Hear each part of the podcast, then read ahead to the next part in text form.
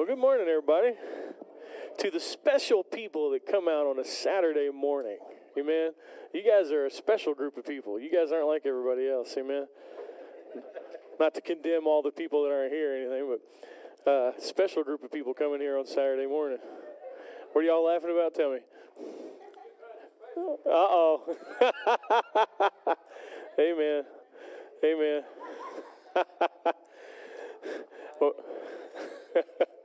man, I really have really enjoyed fellowship with you guys. It's been really nice. We had A last night and had a great time fellowship with the church, and had fellowship this morning. And how many know that grace just makes fellowship sweet? It's one of my favorite parts about the gospel. I mean, all other than the obvious amazing things, you know. But one of my favorite parts is just the, you know, just the way it helps the body to enjoy each other, you know. Like, as we're here this morning, you know, how many know there's nobody in this room that's any better than anybody else? Can't get an amen. And everybody here needs Jesus. And grace just allows us to, I better grab my books. Grace allows us to be ourselves, be comfortable in our own skin, not feel like we have to, like, compete against each other or anything like that. Just get to enjoy each other and love each other. How many know there's way too much competition in the body of Christ already? Amen. Amen. Grace creates a atmosphere of family where we can appreciate each other, not be threatened by each other's, you know, uniqueness or individuality, and we can celebrate each other and love each other and appreciate each other, and we don't have to compete, because how many know there's enough of God's love to go around? Amen. Everybody in here, there's plenty of love. You know, we're not, you know, legalism creates love-starved children that compete against each other for approval. And what happens a lot of times, it actually puts the pastor in a position of a taskmaster rather than a shepherd, you know, because he's it's hard on pastors and it's hard on people too. So anyway, we don't have that here, and it's good, and I'm thankful, and I've really, like I said, I've really enjoyed the fellowship. It's been a blessing, so it's been good. So this is my first time here, and amen. It's good, it's good. I have a family in my church that's from Mobile, and then they have family that's here today. So let's give it up for these guys. Yeah. Brianna and her mama. Amen. What's mama's name? I'm sorry. Angie, that's right. Amen. Cool. Brianna was at our youth camp a few years ago, so got to see them, and we have, like I said, a family in our church that's from this area. So they were so excited to find out that there was a Grace Church in this area, so that's awesome, man. So praise God. Anyway, I just want to give away a few things. This is my book that's about my testimony, being set free from drug addiction, alcoholism, and all that type of stuff. And it got set free from drug addiction, and then also got set free from legalism. Amen. And praise God, legalism was harder to be delivered from than drug addiction and alcoholism. I'm still getting set free from legalism. You know what I'm saying? Like, I'm not completely free. I'm still getting set free. You find areas that you didn't realize you were like that in. So anyway, it's my testimonies. You might want this book. All right. Gotta catch it. Oh, almost. All right, who else? Where you at? All right. Oh, that's so high. Oh, that was cool. That was almost like a bouquet toss. You know what I'm saying? Like behind. I'm just kidding. All right, they're getting married here soon, so amen. Praise God, it's good. So, now how much time do I have? No. I have a time limit. Give me a time limit. Me and Paul are on the same page about this. We are passionate about this, and most preachers aren't. But it's like you had to honor your time because you honor everybody else. Yeah. All right, cool. Just want to make sure, you know, I mean, respect and honor is important, amen? All right, I just want to pray. Father, I just thank you for this time with these people, and Lord, I can just feel that word that you placed inside of me, Lord, reverberating and just telling me to shut up and preach. I can feel it. And Lord, I'm just honored to carry it. And Spirit of God, we recognize that you are the teacher, and you teach us. And, Lord, we just thank you that we want to see Jesus today. We came here to see Jesus. And Lord, we thank you for that. Reveal Jesus in the Scriptures today. Reveal Jesus in each other today. Reveal the Son of God today, Spirit of God. We thank you for that. And, Lord, I ask that you would give me your heart of love for these people. Let me care about them the way you care about them. Place all of the Father's heart inside of me for them, so that as I'm speaking here this morning, that these words would be words coming from a heart that cares about these people, Lord, beyond just their faces, Lord, but just their families and their children, their marriages, everything that pertains to them. I just ask that you would fill my heart with love, and love through me today, Lord. Let the words that I speak not just be words of knowledge, but let these words be filled with love, and let these words edify and strengthen and encourage and draw people near to Jesus, Lord, in a sense of relationship. And Spirit of God, we thank you that you just speak a word in due season. I thank you, Lord, that you're a good daddy, and you want to talk to your kids today. And your kids are here, and they're here to hear from you. And Lord, I just thank you that you speak through me into their lives today. And if there are missing pieces of their understanding on who you are, or elements of wisdom, or missing pieces of the puzzle that they don't have, I thank you that you would deliver that to them today, Lord, beyond my capacity and beyond my understanding. But love on your kids today, Lord, and let me be that channel. Let me be that door that Jesus walks through this morning. And Lord, we just thank you for that. In Jesus' name, amen. What God began to lay on my heart during worship, and but let me begin by asking you this question. What's the definition of pure? Pure Grace Church. Dang, I kind of felt like I was going to be overwhelmed with answers, but there's a Selah, there's a pause, and go ahead. Unadulterated, okay. Anybody else? What else? Undiluted, unadulterated, undiluted. I'm sorry? Without guile, excellent.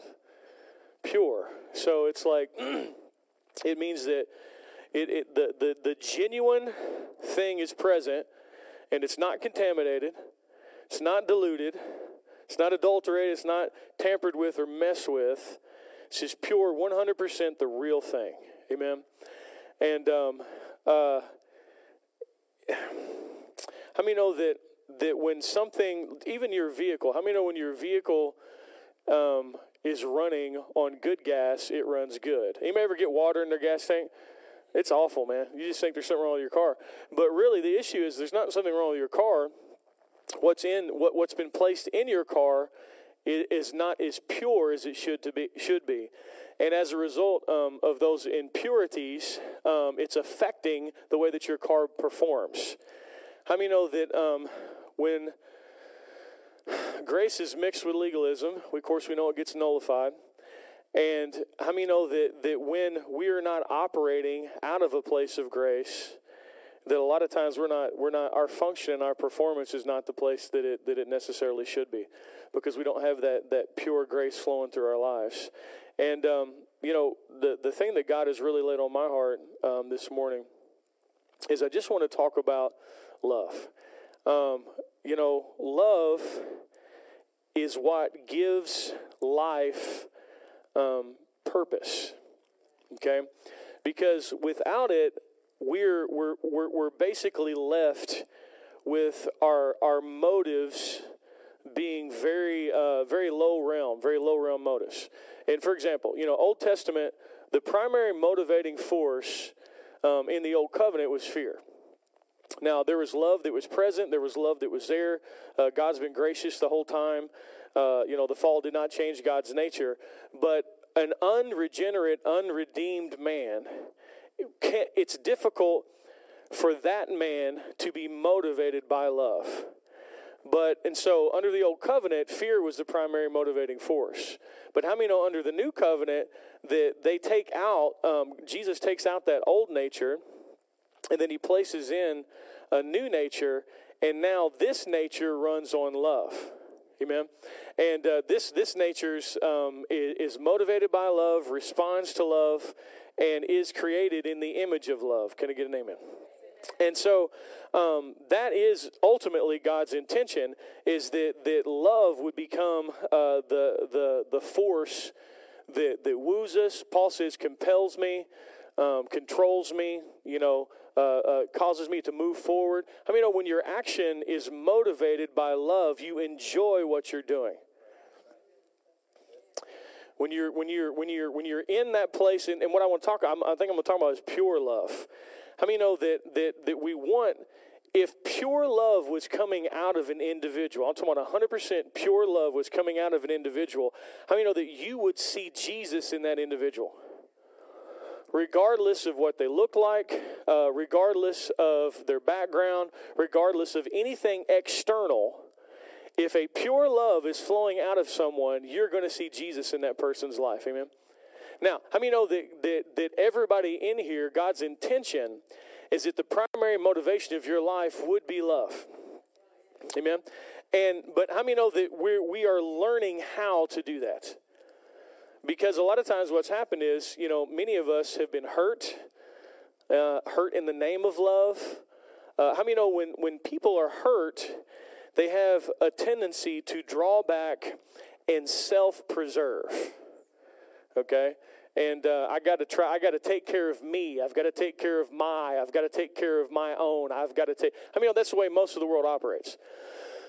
Most of the world operates out of a place of fear, and fear will always leave you very self-focused, very selfish, and very much just thinking about yourself. Fear will lead you to survive, looking to survive. I mean, love will lead you to actually live, okay?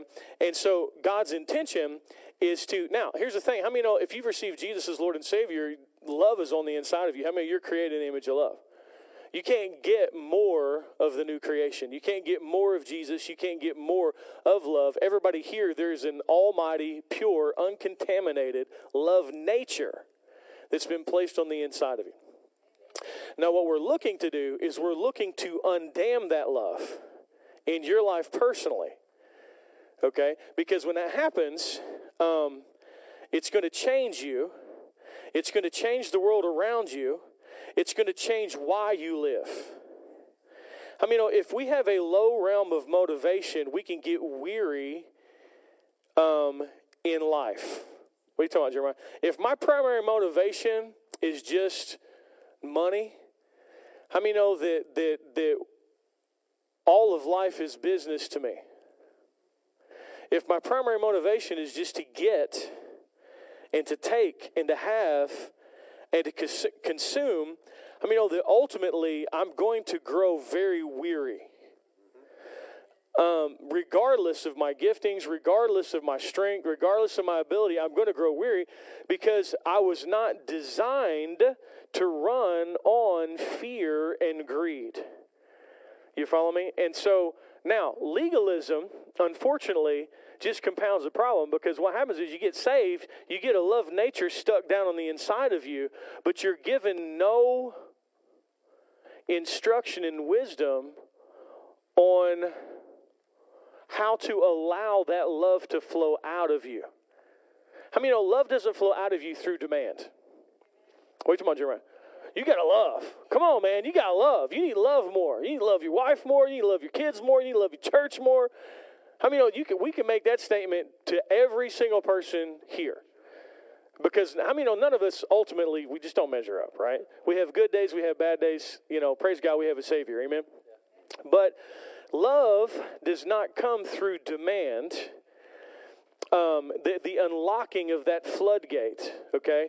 The unlocking of that floodgate happens through understanding how much you are loved and experiencing that love, this is very important, on a regular basis. See, because I think sometimes we can have a cerebral definition of what love is, and we can have a cerebral definition of what the gospel is, but how many know a relationship is a series of experiences? Time spent enjoying someone, amen?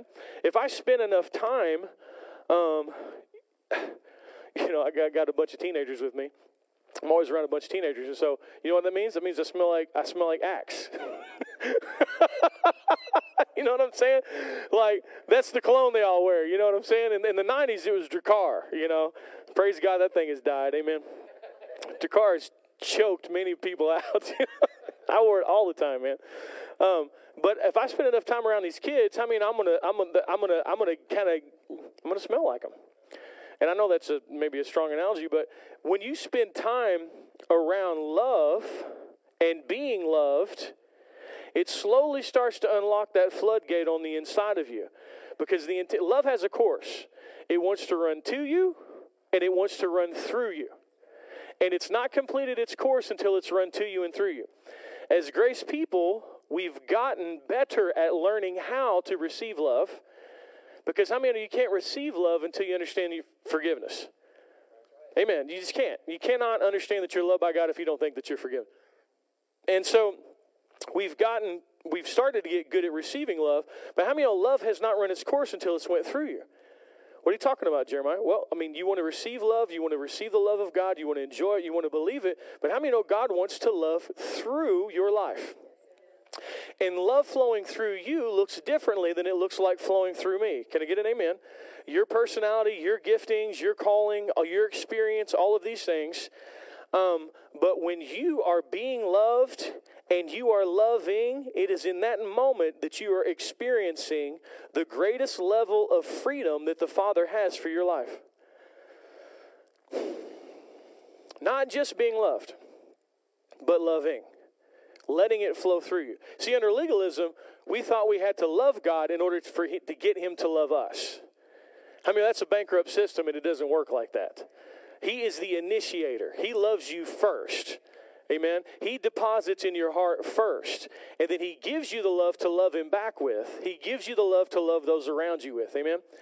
And so this is God's intention. And so there's that place where we finally get free of ourselves. That's one of our greatest challenges, one of our greatest bondages, if you will, is self-focus. How many know if I were self-conscious this morning, I could not minister to you effectively. The best thing I can do is forget about me, which is why I pray. One of the reasons I pray. But if we can just lose sight of me, and I can lose sight of me, and I can just focus on you and focus on him, on the Father, and let him love through me, then I can have some moments of absolute freedom of being the face of the Father to a specific group of people. Amen? And so God wants to bring greater and greater levels of freedom in your life and unlock that floodgate of love down on the inside of you. How many know love's the only thing that can set you free from fear? Can I get an amen? Love's the only thing that drives out fear. And what that love will do is it will cause you to live for something other than yourself. And I think, we've spent so much time abused in legalism that we've been hurt, we've been wounded, and how many of y'all in legalism, you basically poured your life into something that didn't love you back? You know what I'm saying? And that's painful. And so you poured yourself, right? And so then you get a hold of grace. And you start to get on the receiving end of God's love, and you're now hesitant to pour yourself into anything again because of how hurt you were in those days. And so what can happen? In the name of grace, we can grow very selfish and very comfortable and very complacent. That's the word I'm looking for. Thank you for that. Complacent. And we don't know why we're not excited, and we had the fire that we once had in legalism, and we don't know why there's that sense of kind of discontent down here. And what happens is, if we're not careful, this amazing love that we've received will stop here. Because we've been so hurt, we don't want to give out anymore. We don't want to stick our necks out anymore. We've been so taken from that we're hesitant to pour ourselves out again. Amen, and that's okay, and I'm speaking from experience too. And so, but the thing about it is if we just stay here and we just receive love, but we don't give love, we're not going to be happy. And we're not going to be satisfied, and we're not going to be content, and ultimately Because, I mean, the reason the branch is attached to the vine is so that it can bring forth the strength of the vine's fruit so that other people can pluck the fruit off the vine and eat the fruit and get the seed. And so the river's not just for me. The river is for me, but it's not just for me. And the intention is that your revelation of grace, your pursuit of the new covenant, your pursuit of understanding. Anybody after something here?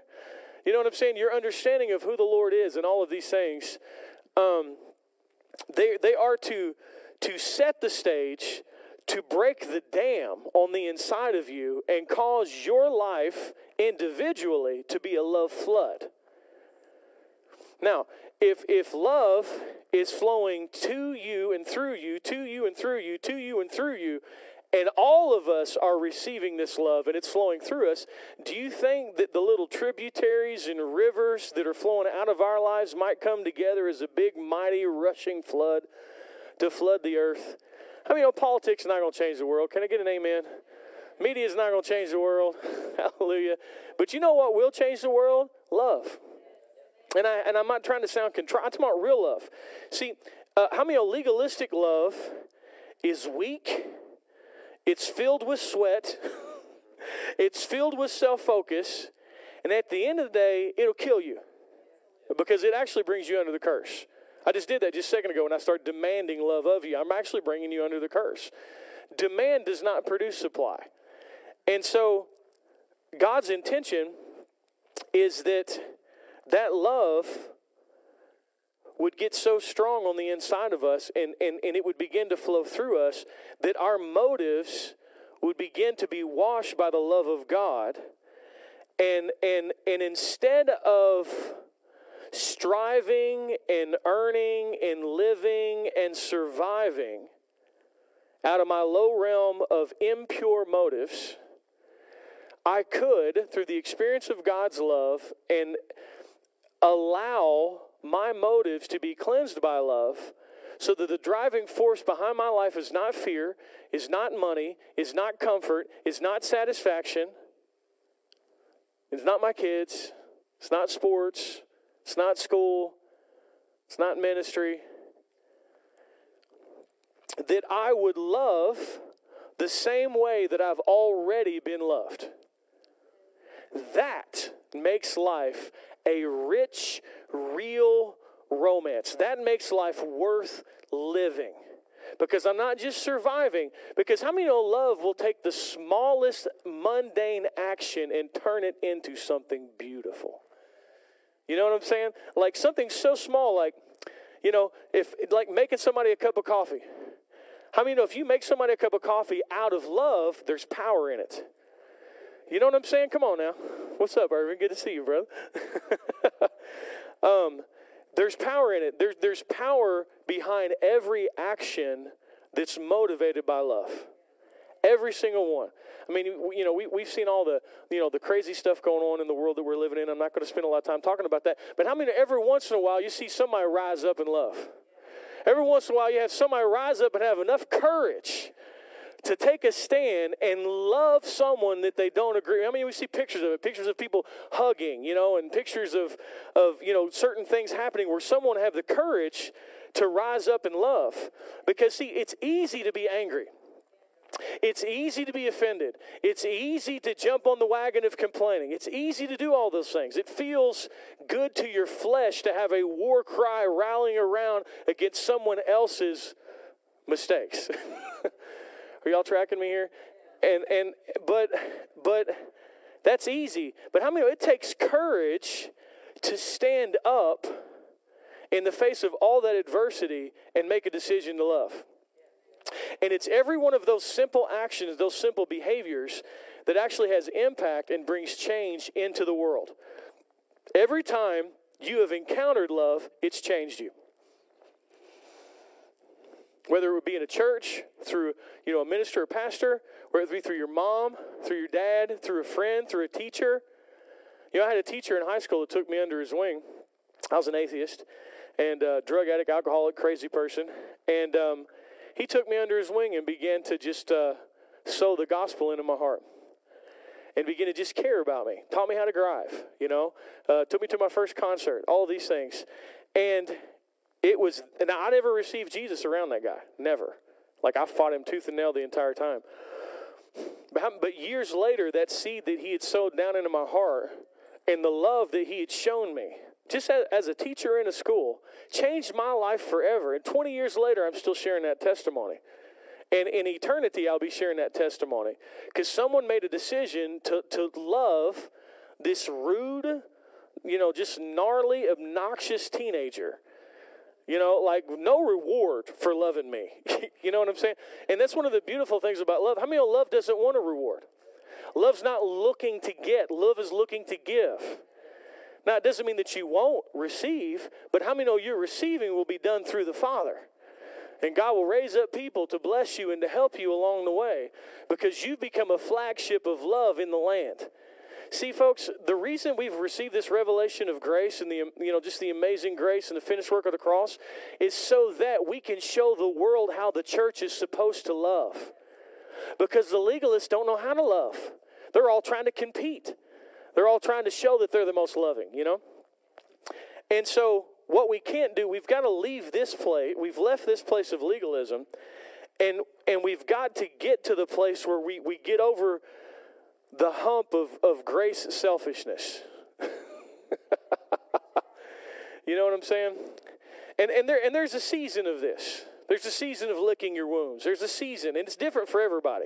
And there's no condemnation here.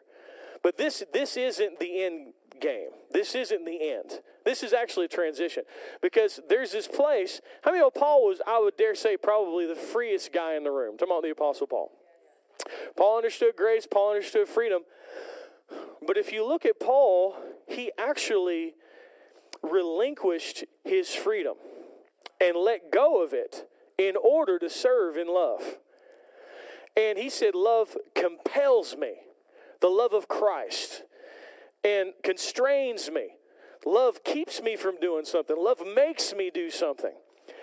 And there is, if you look at it in the Amplified, Paul said there was a supernatural energy. There was a supernatural power that drove his life, and it was love. He encountered the risen Christ after the cross and received a love that he did not earn and he did not deserve, and it so overwhelmed him. How many know Paul knew that he was the son? But Paul referred to himself as a servant quite often. Doulos, in the Greek. And what happened was Paul was so overwhelmed by the love of God that he chose to live a life of serving in love. And as a result of that, he got set free from himself. And as a result of that, Paul lived. Are y'all tracking me? He didn't just survive, he lived. And so there's an invitation, of course, to come out of legalism. People are still coming out of legalism. But there's an invitation to come out of this place, to come into this place where love becomes pure. You're continually receiving love, and then that love gets so big in you that it starts to flow out of you. Maybe 20% of your motivation is love. 30% is love. 40% is love. You follow me? And I'm not saying it's going to be 100% of the time you're going to have nonstop love flowing through you. Just because of the way this, of the carnal mind and the things we deal with in the earth. But what I am saying is there is a place that I believe is open to us that we're invited to where we become love-dominated believers. And love, compels us, conforms us, constrains us, moves us forward, and we get set free from ourselves, and we're actually like living life to the full as a result of just the impact of love on the inside of us. And so, I mean, once again, that's really living. And when love is flowing through us. And so, it's a transition time. Now, here's the thing about love. Love is easily defined, but must be regularly experienced. What are you talking about, Jeremiah? Well, how do you get this to happen? Just in a practical sense. How am I going to well, first of all, I will say this. It's important to understand when you're here that this is not your final place. You understand that? Because I feel like everybody that comes out of legalism, they have this season where they're licking their wounds and they're hurt, and they're just kind of on the take for a season. But ultimately, God wants to love you out of that place of woundedness and bring you over into your next season of where you're a love-dominated person. Amen. And it's I mean, it's a good thing. But okay, this is what I'm trying to say. In the mornings, when I would take my son to school, this is where we used to live. I would park on this hill, and you'd go out and it'd be cold, and of course y'all don't know about cold down here, but be ice on the windshield, you know what I'm saying? It's all thick and stuff. You can't take your son to school with ice on the windshield. And so what I would do, I would turn the heat on, but then I would turn my car around and point it towards the sun. And if you will point your car towards the sun, and your windshield is just allowed to experience the sun's rays, I mean, over time, the ice is going to melt quicker. Love's the same way. Love is, it just keeps shining on you and shining on you and shining on you and breaking things down and removing shame, removing condemnation, removing self-focus, removing fear. Because you'll never be a love-dominated person if you're a fear-dominated person. Amen? Love is the only thing that drives out fear. And so, how many know a fear-dominated life is stressful? To say the least. I mean, I can do an action in fear, or I can do an action in love. And if my life is, and how many know this is happening everywhere in the world we're living? People are living in a state of fear all the time. Folks, it's not good for people. It's not good for people physically. It's not good for people emotionally. But people, because of all the stuff that's going on, there's this crunch of fear. And how many know wear you out? I mean, some of the arguments people are getting into in their marriages, in their relationship and stuff is just a result of fear. Some of the things that, you know, arguments with their kids is a result of fear. And we have to make a decision as people that understand grace and understand the love of God is that, man, we're going to have to let this love burn the fear out of us so that we can be a part of the answer in the earth and not a part of the problem. Amen? And so, that this is God's intention, this is God's plan, so that love would come into us, and then it would begin to flow out of us. And once again, it would look differently, flowing through different people, different motivational giftings. But it is a beautiful thing, and it is God's plan for our life. And I do believe it's what's going to really, really change things, you know. I think people have grown weary with religiosity. I think we can see that straight across the board. I think people are hungry for things that are real and things that are genuine. And love is what provides that genuineness and that realness. Amen? And so, all that being said, I'll come back and I'll say this. God loves you. Amen? And He loves you more than anyone has ever loved you before. All your sins have been forgiven, past, present, and future. You're a child of God. Amen? You're the righteousness of God. You have a bright future ahead of you. God loves you so much. He loves everything about you. He knows your down sitting and your uprising. He knows your thoughts are far off. He is totally and completely in love with you. Isn't it great? Isn't it good news? You know, I was talking to, where's she at? You.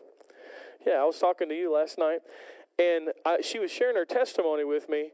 And she's talking about how she served the Lord for like 50 years before she knew this, how much God loved her.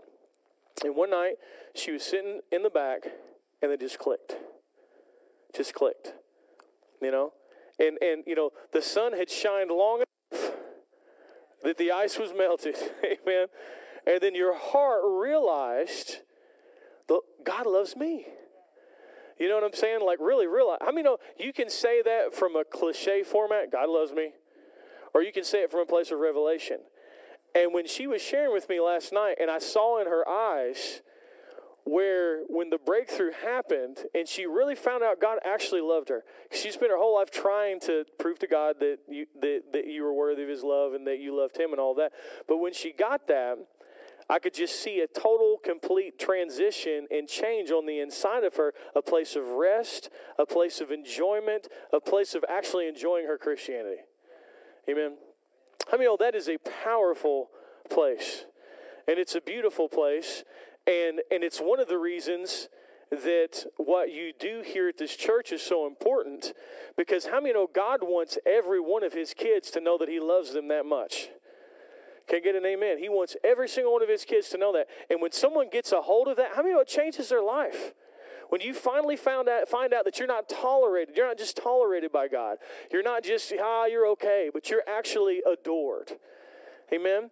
And that's a revelation that happens, but it's also something that needs to be revisited on a regular basis. Can I get an amen? Yeah, I've been married for almost 20 years, and how many know if I only told my wife I loved her one time, we'd have a problem? I meant it the first time I said it. I only got to say it once. Yeah, right. How many know she needs to be regularly reminded that I love her?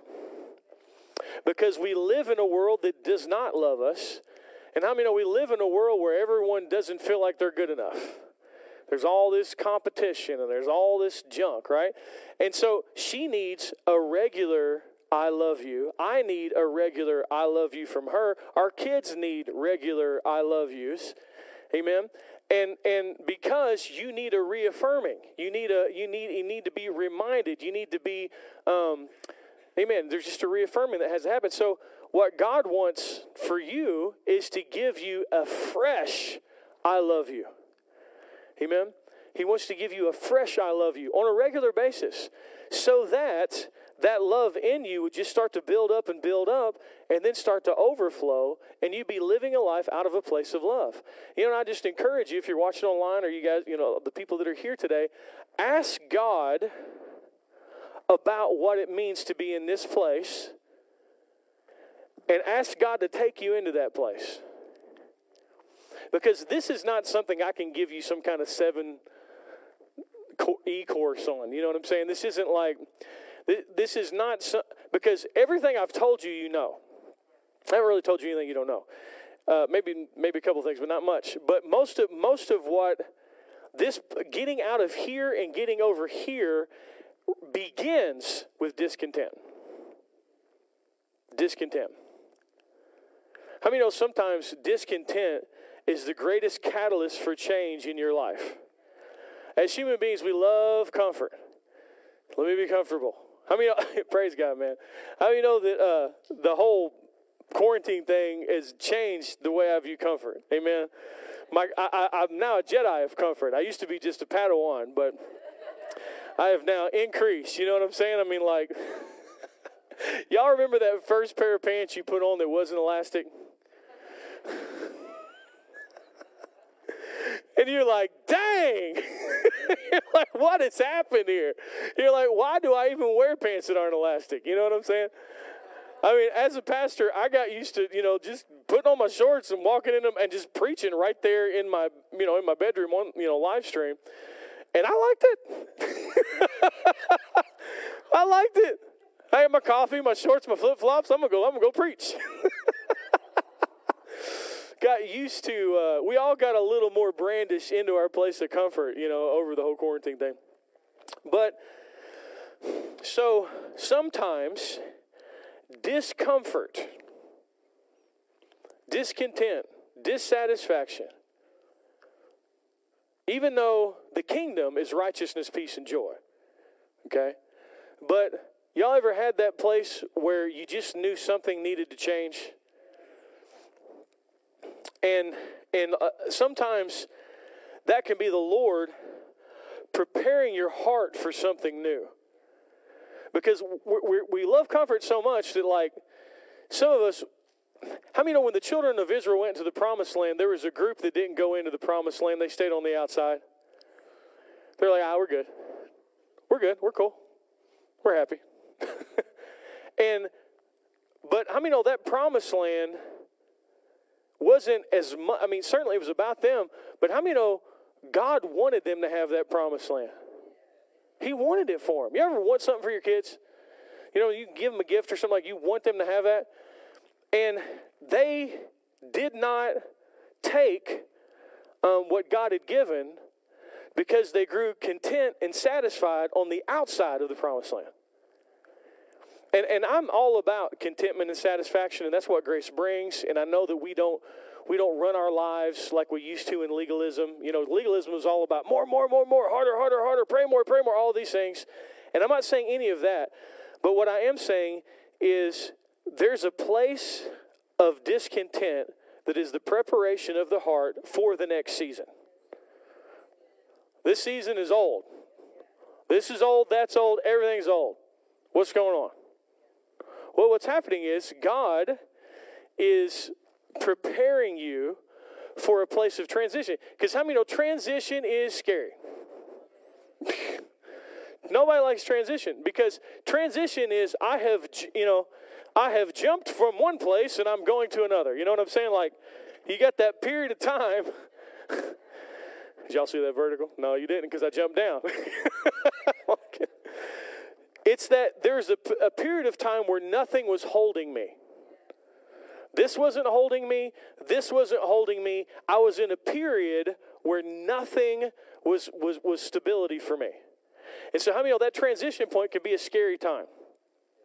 But how many know that my trajectory was sure, because I already knew where I was going? But I caused the trajectory. Listen, God started your trajectory before you were born.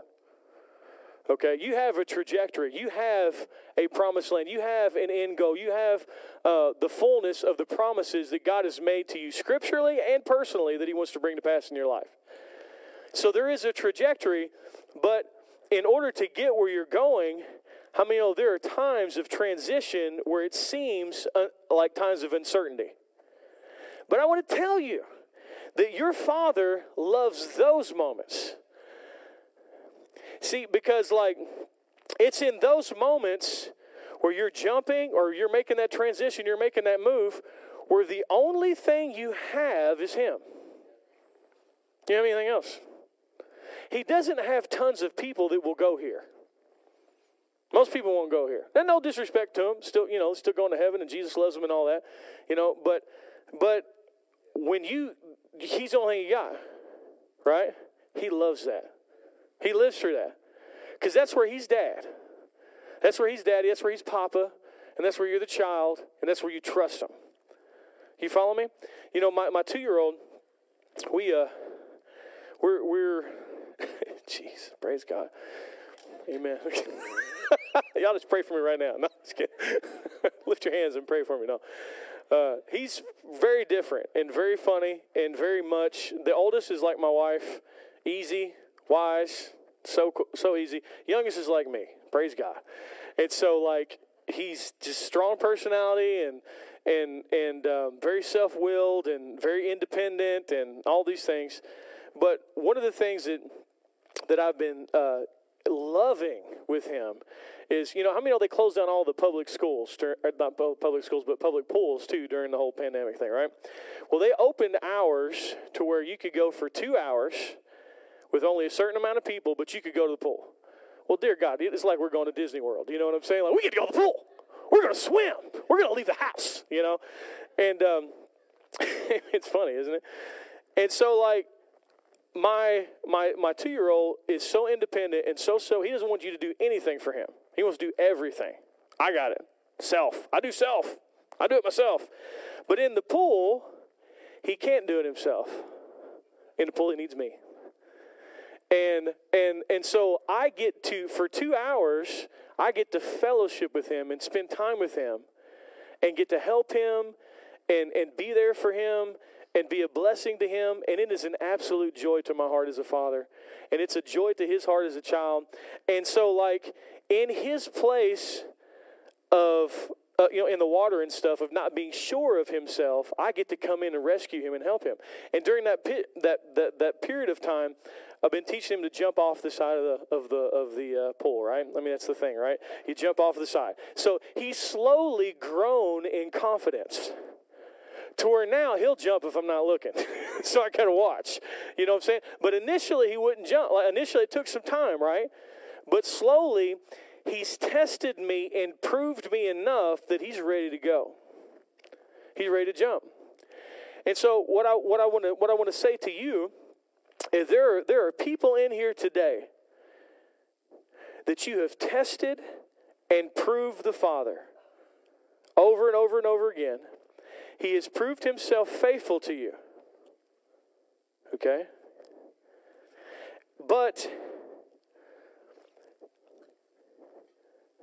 We like comfort. We like safety. We like knowing what we're dealing with. We like things that we can trust in ourselves. And here's the real issue here, and be in control of. That's actually the real issue. And he is saying to you again, I'm asking you to trust me and jump again. Amen? Now, that may look like a lot of different things for a lot of different people. It's not a specific thing, but it is it is an issue of trust. You know, once again, when you jump and you're in that free fall, there's that moment of where you have nothing to stand on. And so, but here's the thing. In order for you to leave this place of complacency and the oldness of this season, there is an element of transition to get into this new place. Amen? Y'all tracking me here? There's a reason the bread got old every day. I'm talking about the manna. There's a reason for it. And the reason is God didn't want you to set up your life in some kind of ritualistic, mindless thing. God wanted a regular walking in the cool of the day with you. God wanted a regular relationship with you. How many of you get going in this thing long enough and you can almost do it without relationship? Especially if you got a gift. And we all do. But it's not the demonstration of your gift that's the sweetness of the Father. It's relationship. It's jump into my arms. You're not in control, I'm in control. But I'm not going to let you fall. Trust me. Walk with me. I'm not going to fail you. Are y'all tracking me here? Now, but then, in this life, we've all had moments where we jumped and we hit the ground. Can I get an amen? Come on now, we got to talk about it. We got to talk about it. Because what happens is when you've jumped and you hit the ground, your trust gets damaged. Or you prayed for someone and they didn't get healed. Or you started this and it didn't work. Or you walked down this road and it failed. And so when those types of things happen, it's called hope deferred, which makes the heart sick. And there can be an element of pushing down of hope because you've been hurt and your trust has been damaged. Now, I don't have the answers for you on why it didn't work, why the person wasn't healed, and why it failed. And I'm not even going to try to answer the whys on that. There was a time in my life where I used to try to do that. There was a time in my life as a minister where I had it all figured out. I knew everything. My theology was a nice, neat little box with a little bow on it, you know. But the longer I've walked with God, the more I realize it's okay to say, I don't know. Is there anybody in the earth that's an expert on God? Anybody got the market cornered on God? Nobody does, right? We're all students. We're all learning. You never stop being a student. I mean, especially about the Lord, you know. And in those moments where we don't know why and we don't have the answers, and I'm not even going to try to answer it. But this is what I am going to say. When you do pass on and this body leaves and you're with the Lord, you're going to find out that God was better than what you thought he was. God was good the entire time, and the failure was mercy. Ultimately, we're going to find out that our God loves us, and we don't understand everything that happens, and that's okay. How many of y'all, that's what trust's about. If my relationship with God is I push this button and I get that, and I push this button and I get that, I'm in control. That's not the kingdom. Kingdom said, you're not in control. You know what I'm saying? I'm in control, and if you'll trust me, I'll take you amazing places. You know, I'll do amazing things in your life, and you'll have an amazing life. Just trust me.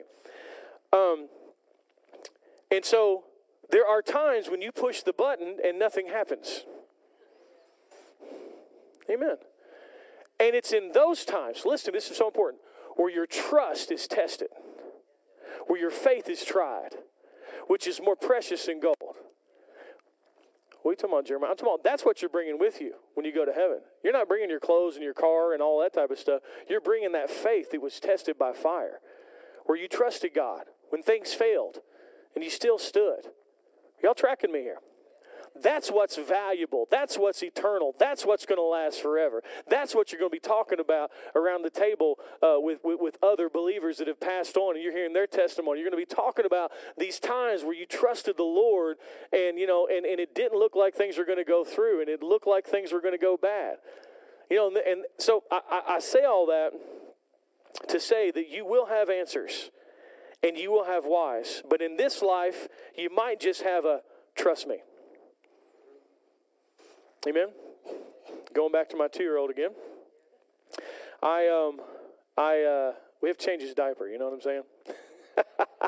All the time, and he thinks every time it's time to get a diaper change, it's an MMA match. Like he's like sweep the leg. You know what I mean? He's just ready, man. It's just crazy. And so like he thinks like when I'm changing his diaper, he's like, "What is wrong with Dad?" Like he's trying to shut down my fun. Like, I'm trying to play over here, and you trying to grab me and change my diaper. What is wrong with you, man? You know, I have something I have to do. Now, there is no amount of explaining that I can convey to a 2-year-old that you just can't walk, you can't go around and poop on your butt all day, man. You know, it's not good for you. I mean, I could tell him that all day. He ain't hearing it. He don't care. He does not have the ability to understand the why. So he's just going to have to take the trust. Y'all tracking me?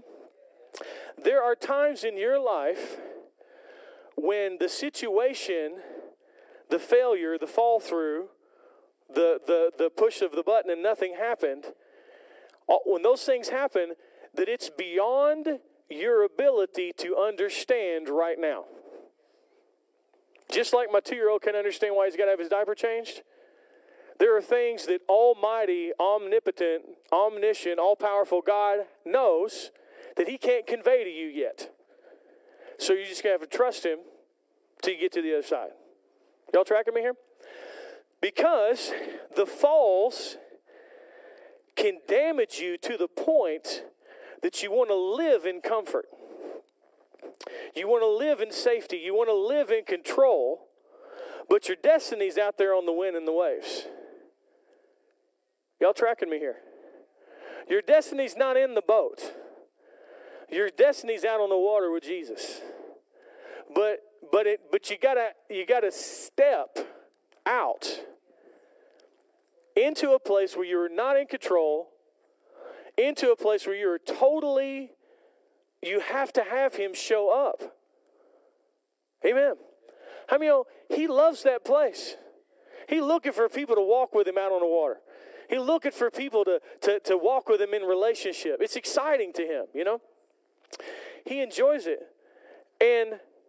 But when we've been hurt and we've fallen so many times, sometimes our heart can get so hurt and hope can be so deferred and our heart can be sick.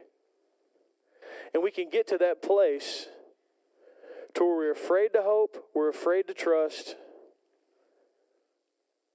But if you stay here, you're not going to be living. You're just going to be surviving. And so you have an invitation to live. Amen. And that discontent that you feel, that stirring in your heart, is preparation for the next season. Because this is really important. If you were happy to stay where you are, that's where you would stay. But God's shaking the cage a little bit, stirring the nest a little bit, because he needs you to step forward and to move into the next season you have. Now, that season could be work. That season could be ministry. That season could be a family. That season could be, flowing in the gifts of the Spirit. That season could be, there could be a million different things that next season operates in. But God's intention is to bring you out. Now, and one of the transition points is love, okay? Because as long as I'm just living for myself and comfort and all of these things, love's not really flowing through me. How many know love is a little dangerous? It really is, man. Love says, I'm going to do something completely illogical. You know, love steps out and gives. Love jumps. And what I really just want to kind of encourage you today, I'm going to pray for you guys. I'm just going to pray over everybody. But that God would touch your heart to pull you out of this season, to allow love to begin to flow through you, and to bring you over into this fresh season that God has for your life. Amen? And but you're not going to leave that season until you're discontent and you're fed up with it. Amen? Anybody fed up with some things? Amen. And that sets the stage for transition. But in this place, it's a fresh place. And you know what? Here's the thing. This place is going to get old too. And you have to walk, you're going to have to step forward to the next place. Amen? And that doesn't always mean like a geographical location change. It can mean that, but it doesn't. There's just different seasons for our lives. But what God wants as a whole is He wants love flowing through Grace Circles. Love. We got to have it, man. Because if not, man, what ends up happening is see, freedom is what, I mean, grace provides freedom. Grace and righteousness. I know that God loves me. I know I'm forgiven. I know I'm the righteousness of God. I'm not going to live my life walking on pins and needles and eggshells. I'm going to put my shoulders back. I'm going to be bold, and I'm going to enjoy this life because the Lord gave it to me. Can I get an amen? God wants you to have that. He wants that for you. He wants His kids confident. He does. No one should be more confident than us. We should be the most confident people on the planet. Our God made this world. Amen? I mean, we're joint heirs with Christ now. Amen? And so, as believers, there's a level of confidence that God wants to bring into our life, but not a confidence that demeans other people. How many know pride demeans other people? A godly confidence actually edifies and strengthens everybody in the room. Because no one is more or less valued. Because when you really understand righteousness, we understand no one's any better than anybody else, and we all have the same right to God. Amen? But this love is living. But how many know to step out of that place? There's an element of risk. There's an element of trust. This new season for you might just be love.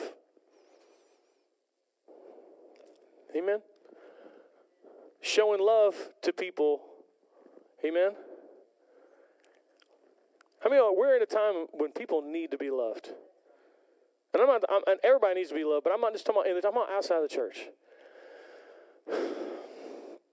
Loving people in the supermarket, loving the people at the cash register, loving people, just like caring about somebody, not fabricating it, not, whipping up some program, just looking at another human being and think, God loves them, God loves me, God wants to love them through me. What can I do? Do I say something? Do I give something? Do I help with something? Because when love is dominating your life, you're on the give. I'm looking to give. That's what love does. It gives. I'm ready to give. And that's when life becomes exciting, and there's a freshness to that place. Amen. Because here, how many know if my only motivation is just selfishness and comfort? How many know once again that's just surviving? I mean, that's not a real joyful, happy life. Amen. It's almost like we as a nation, we've almost just hunkered down into survival mode. We're not living this year. We're just going to survive. And I don't believe that is the case at all. I believe that the time that we're living in right now is the greatest time the church has ever been in the history of the world. Everything that we've wanted, everything that we've been believing for, everything that we've dreamed, everything the Lord has shown us is right here on the cusp. We are right at that moment. I mean, and I'm going to talk about this tonight, I think, is that, during times of famine and trouble, the church flourishes. The people of God flourish. Oh, yes. Scriptural. Every time famine hit, God's people flourished. Why do you need to flourish? You need to flourish, number one, because God loves you. But number two, God's going to use your life to help people. He's going to use you to help people. And you can't help somebody if you don't have something to help them with. Can I get an amen? And so tonight we're going to I think I always preface it with that because we never know what the Lord's going to do, but I think that's what I'm going to share. And the greatest days of our life are ahead of us, man. Love flowing to us, love flowing through us, and us having an opportunity to help people everywhere we turn. Amen. And we're not going to operate in that sitting in comfort. Amen. God's calling us out of that place into a place of action, into a place of love. How many know that? Amen. So, amen. Amen. Shut up, Jeremiah. All right, cool. So I'm going to pray for you. So lift your hands up. Father, I just thank you for these people. And, Lord, I just thank you that you place this word inside of me. And, Lord, I just lift them up. And I just thank you that we, as a people, would transition out of complacency and comfort and selfishness. And Lord, I just thank you that you've been bringing us into a place of not being satisfied with that life. We're not like everybody else, Lord. We're different. And Lord, I just thank you that let this message just be the catalyst and ignition point for people recognizing, hey, man, we've been asleep. We've been slumbering. It's been fine. It's been an okay season, but there's a new season upon us. Lord, I just thank you that your love would bring us into that new season, that your love would flow to us, your love would flow through us, Lord, and I just thank you, Lord. I just thank you for that new place, that new season, the fresh, pure motivation of love flowing through our hearts, Lord. We thank you for that in Jesus' name. Amen. Awesome. Thank you.